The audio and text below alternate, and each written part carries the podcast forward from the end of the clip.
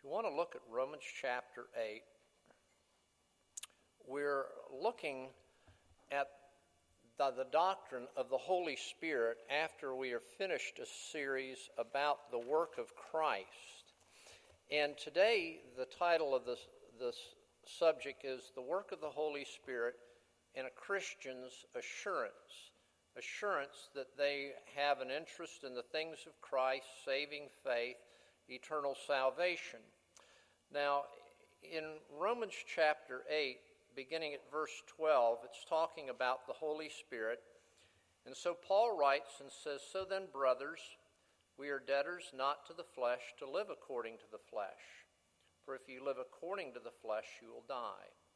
But if by the Spirit you put to death the deeds of the body, you will live. For all who are led by the Spirit of God, these are the sons of God. For you did not receive the spirit of slavery to fall back into fear, but you have received the spirit of adoption as sons, by whom we cry, Abba, Father. The Spirit himself bears witness with our spirit that we are the children of God. And if children, then heirs, heirs of God, and fellow heirs with Christ, provided we suffer with him in order that we may also be glorified with him. For I consider that the sufferings of this present time are not worth comparing with the glory that is to be revealed to us. For the creation waits with eager longing for the revelation of the sons of God." Well, as we look at this passage of Scripture, and we're talking about Christian assurance, many people that you'll meet that come to faith in Christ will at some point in time struggle with the idea, am I truly a believer? Am I truly a Christian person? And that's not uncommon. And as we begin to think about this, we might be served to go to the beginnings of our Christian pilgrimage and start to think about this idea of assurance from that basis. Now, I can remember being in the John Knox Presbyterian Church in Orlando, Florida, and was in that church from the time that I was probably about 4, maybe a little younger, to the time I was about 6, and then we moved back to Palm Beach County. But it was in that time that they taught me John 3.16. I can remember it just as clear as a bell. That was when that happened in that little church. Well, do we believe that verse? Do we believe John 3.16? And in particular, do we believe the part where it comes and says, "Whoever believeth in him will not perish, but have everlasting life." Whoever believeth in him. Now, do we believe that? Is that something that we hold to personally as a personal truth, but is it something that we hold to as this is the truth of God's word, this is God's promise? Or how about this one? Whoever calls upon the name of the Lord will be saved. Not may be saved, could be saved, should be saved, but will be saved. Do we believe that verse? Well, let me say it this way to you. If you had a friend and you knew that friend had, for a good long time, and you knew that friend was not a Christian, not that they were the worst person in the world, it's just they knew they weren't a Christian, everybody else knew they weren't a Christian, but now over a period of time, this person has come to understand the gospel, understand who Jesus is according to the Scripture, and now this person's come to place their faith in Christ Jesus. So that's happened to them. You've been a Christian for a long time. They've been a Christian maybe only for a day or a few weeks or something like that. Could you fearlessly talk to that person and tell them that they should believe that God is their Father, that the Father of our Lord Jesus Christ has become their Father? Could you do that fearlessly? Now, the reason I'm saying that is, if we say yes to that, we say yes if a person believes, then this has a great deal to say about the way we should think about ourselves as Christians struggling with assurance.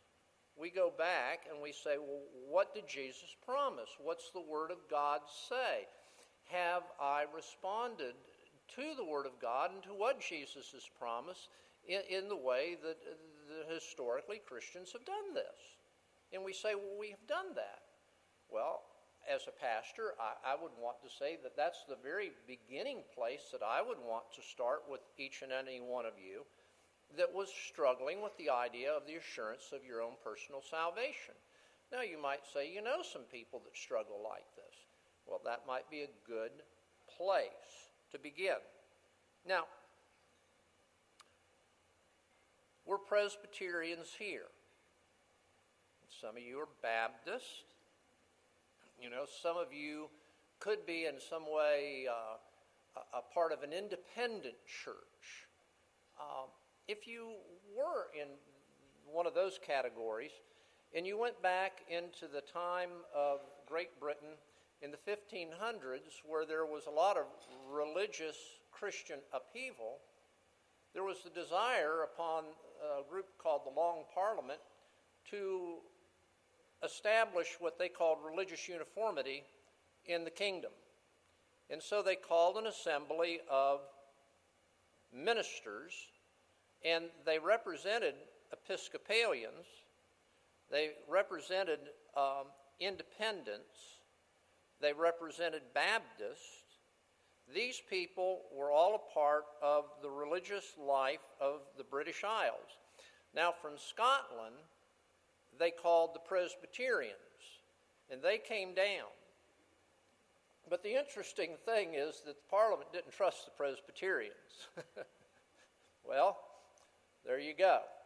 So they would let the Presbyterians enter into the daily debates of this assembly, but they'd never let them vote.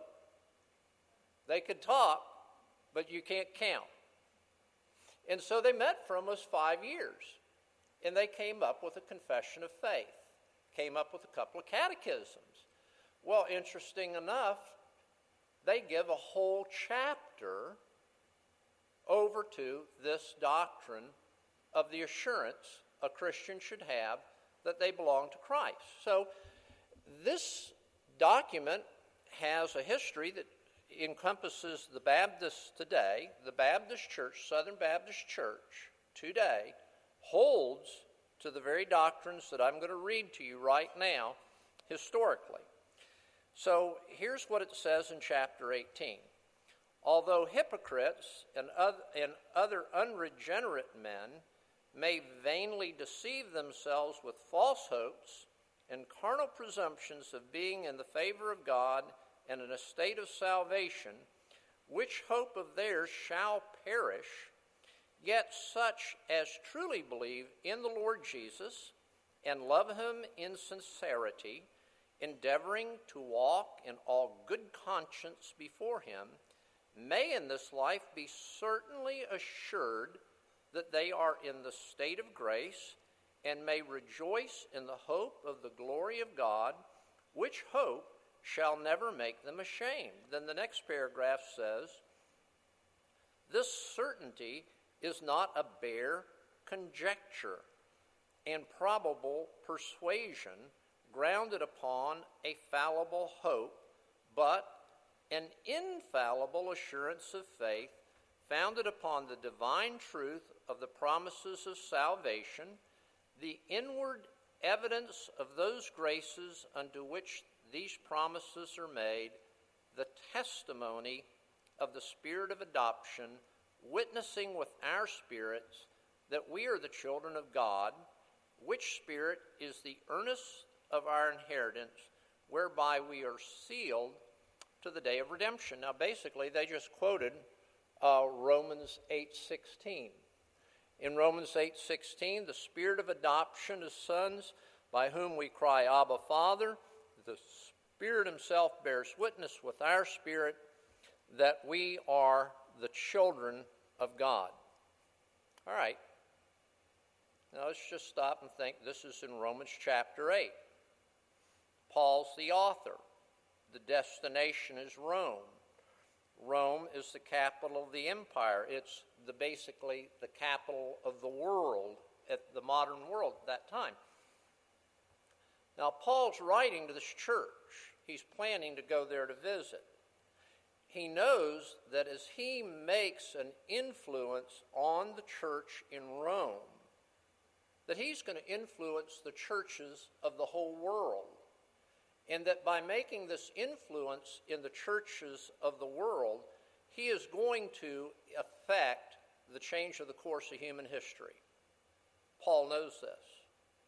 So he writes, and right in the center of this is this whole chapter that deals with a Christian's assurance. So he's writing in here in chapter 8, and he's saying that the Christian comes to some point in his life where he recognizes that he's calling on God as his daddy father, Abba Father. Chip and I had an Old Testament professor named VanGemeren when we were in seminary. And Dr. VanGemeren, we used to tease about him because he was so formal. He was a very short little man, and he wore high heels all the time. And but he was very, very, very formal. And we would, every graduation, people would take pot shots at the various professors, and no one they liked to take more pot shots at than Dr. VanGemeren. And they would say, Dr. Willem something VanGemeren is our Old Testament professor, and he's better known to his wife and children as Dr. Willem VanGemeren.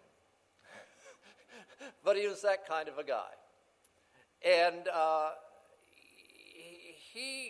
he was always talking about these various texts, but he always got his children call him Abba. So he was never father.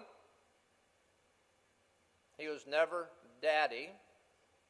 His daughters always called their father Abba from this. I remember him telling about the children answering the phone on Sunday, and the little girls would answer the phone, and they would say, "You want to speak to Abba? You cannot speak to him. This is the Shabbat."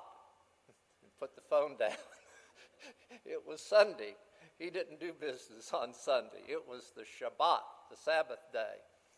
Abba. We come to a point in time in our life as Christians when we call upon God this way in tenderness and affection, but also in desperation. The Holy Spirit comes alongside our spirit. Notice that it's saying it's the Holy Spirit and it's our spirit.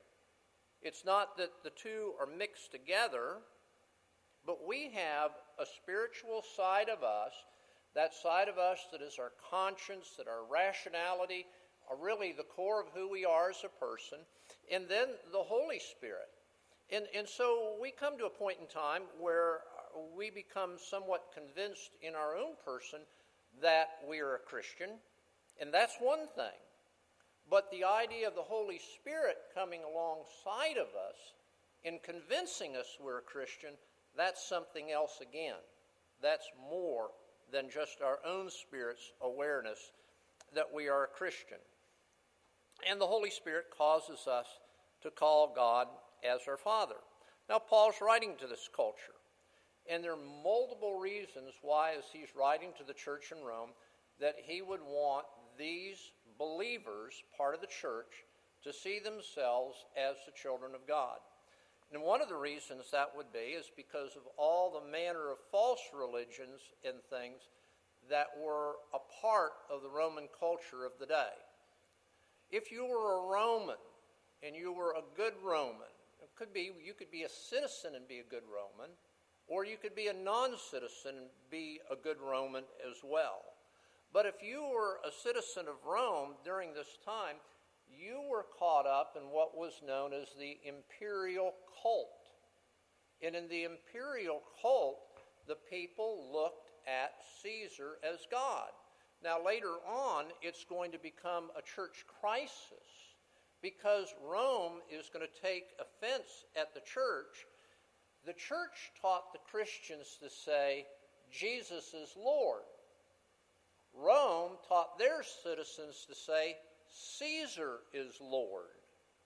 And Christians wouldn't do that. And oftentimes they're persecuted and even put to death because they affirmed that Jesus was Lord, and they would not even state that Caesar was Lord.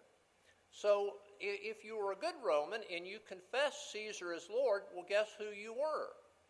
You were the children of the deity. You were the children of Caesar. And so this was one of the principal things that was going on in the culture. Now, all around the world at that time, in the major cities, the cities were caught up in something that we call guilds. Now, today it might be unions, but unions and guilds aren't quite the same thing.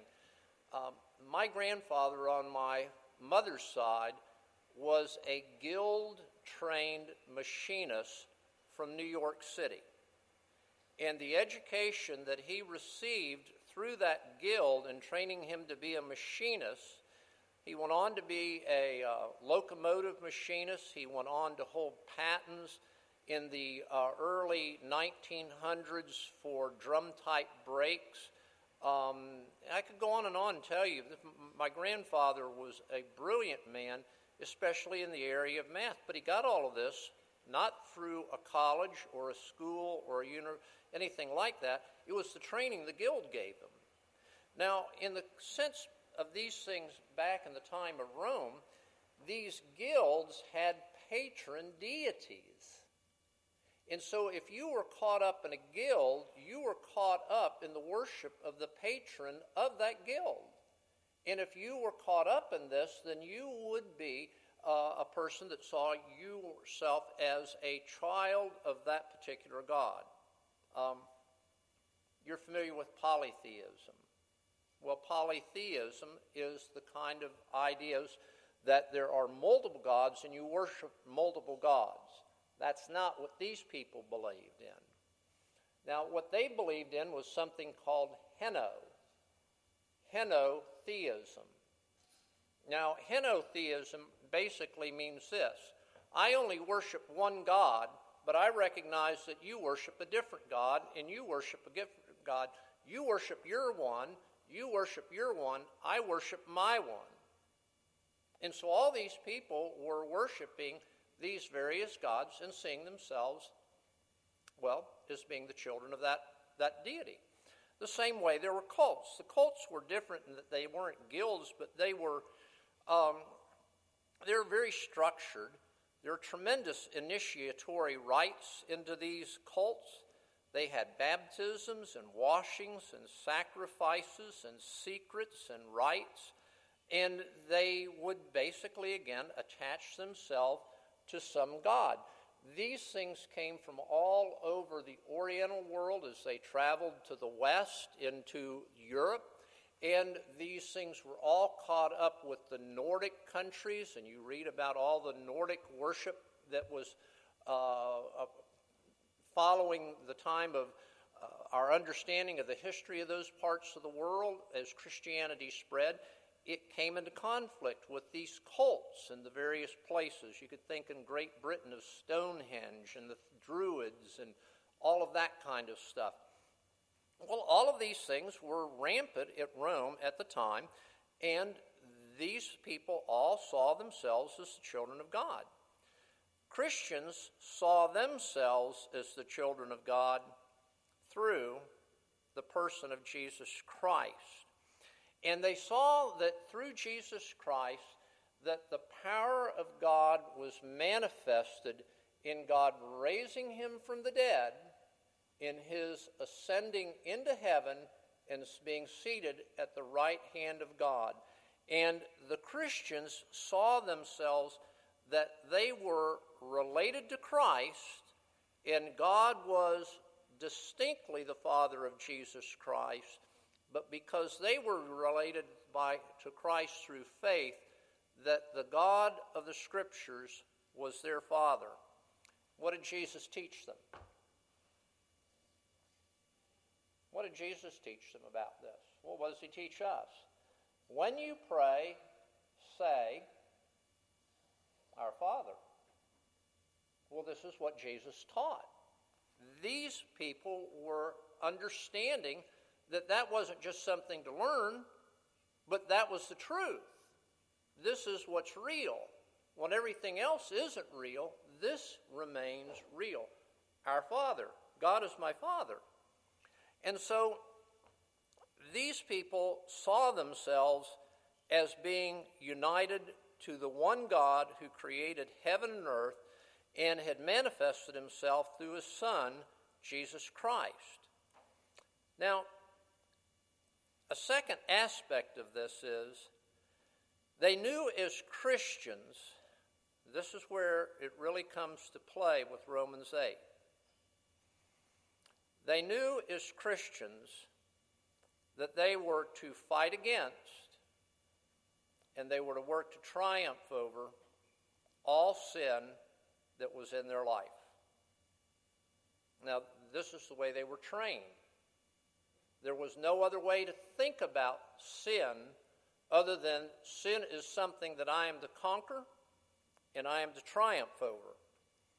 But they also were aware of Romans chapter 7 and that there is this tremendous struggle always going on within the heart and mind of the Christian. The Christian knows what God requires from the moral law. He knows all of these aspects of the Ten Commandments, and most of the Christians would even be aware clearly of all the sub-formulations of each one of these laws, and how you find it very difficult in the whole area of worshiping God purely to do it perfectly, and that you're caught up with your own idolatries. You're caught up with your own will. It's the Lord's Day. The Lord's Day is to be kept in a certain manner, but I say it this way. So many people cram so much into 6 days of the week that it can't help but spill over into the 7th day of the week. Or they cram so much in and then they feel like they've got to have some relief, and so instead of worshiping on the Lord's Day, what they do on the Lord's Day is they fill it up with recreation so they can get themselves right to go back to work. But there are all kinds. We violate the Lord's Day. We know we violate the Lord's Day. We violate the laws towards fathers and mothers. We violate the laws on murder through anger. We violate the laws of adultery just by watching television. I mean, it's done hard to do if you're on any type of thing that's on TV, or you go to a movie, you turn on the internet. You know, the idea isn't to portray immorality, it's to get you to participate in the immorality that you're viewing. So we're caught up in these whole things, and we know we're supposed to triumph over, or to turn from, all sin. How are we doing? Well, I'd say some of us are struggling real hard with it. I think the more that we want to triumph over that, the more difficult we find it. The more sincere we are to be a follower of Christ in a decaying and in a fallen world, the more we're aware of our own sin. Well, this was true of these people. And this is where Romans 8 applies more and more to this whole doctrine of Christ, looking to Christ in the daily living of our lives in conflict with sin. Now, that's what we've been talking about. How Christ triumphed. Now, I'm saying we're failing. Christ is triumphing. Now, what do? Do we compare? If we merely compare, what are we going to do every single time? We lose. That's not why Christ is an example. It's not why Christ portrays himself as the sole object of our faith. We see that Christ triumphed over sin, and we look to him in our conflict with sin to give us strength and to give us forgiveness. Now, we talk about the work of Christ, and here we're talking about the work of the Holy Spirit. Now, until you get to Romans chapter 8, the Holy Spirit is kind of dropped in chapter after chapter. hardly mentioned at all in chapter 7. When you come to chapter 8, it's over 20 times that the Holy Spirit is referred to. Now, you know, that's one of those things where you say you need to be able to, you know, smell the roses and all that kind of stuff. You need to see this. We're called to live the Christian life. We're called to triumph over sin. Sin's a very difficult thing to triumph over. It wants to remaster us. There's a great conflict. We look to Christ. We see what Christ has done. Now, how does what Christ has done benefit us in this? Well, I've been trying to teach you to think this way, that the Holy Spirit comes to accomplish in us all that the Lord Jesus Christ has accomplished for us. So when we think about the Christian life, when we think about the Holy Spirit, we begin to say, well, the Holy Spirit's going to be working in me to make me like Christ. Say it a different way. Begin with Christ. Christ comes to be our Savior. So all that Christ has accomplished for us in being our Savior, the Holy Spirit now takes and begins to accomplish in us. Now, the way you need to think about this is from using the Holy Spirit as the beginning of the equation. Think about it from that perspective. Then come back and make Jesus Christ the beginning of your thinking and think of it from that perspective. Same truth. What Jesus accomplished for you in living his life, the Holy Spirit wants to accomplish in you so that you can live your life triumphant over sin and living a godly way of living. So we look at this and we see here is this verse again, that the Spirit himself bears witness with our spirit that we are the children of God. Our spirit tells us something. Maybe our spirit says, I believe the Word of God. That's my spirit talking. So I believe the Word of God. I believe the gospel message. I believe what it says about Jesus. I have believed it. I was about 22 when I believed it.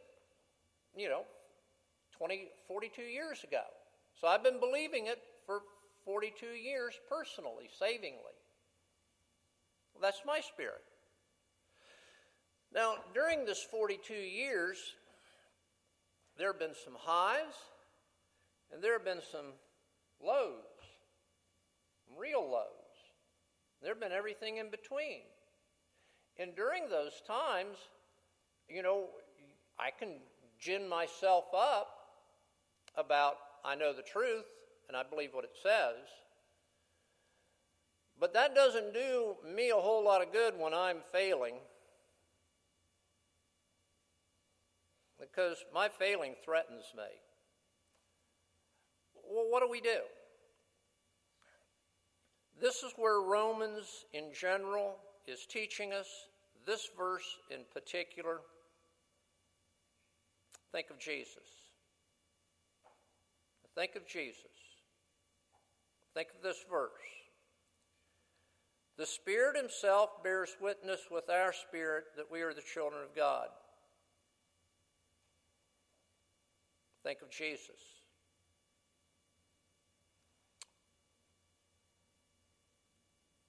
Jesus have any trials?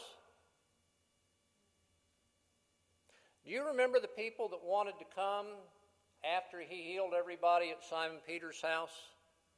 Remember that? What did Jesus do that night?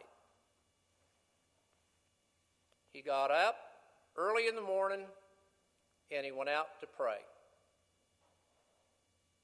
He says, Father, these people like me healing them. They're going to be here in force in the morning, and they want me to heal them. That's not why you sent me. These people want to get me off course. Father, direct my paths. So the disciples come in the morning and they say, everybody's looking for you. What's Jesus say? Let's go to other towns and villages because that's what I was called for. Isn't that fascinating? How did Jesus do that? Well, he called on the name of his Father, and his Father gave him direction. Look at all these temptations. Finalized, you could see him in the temptations initially in the wilderness, but you see him primarily in the focus in the Garden of Gethsemane.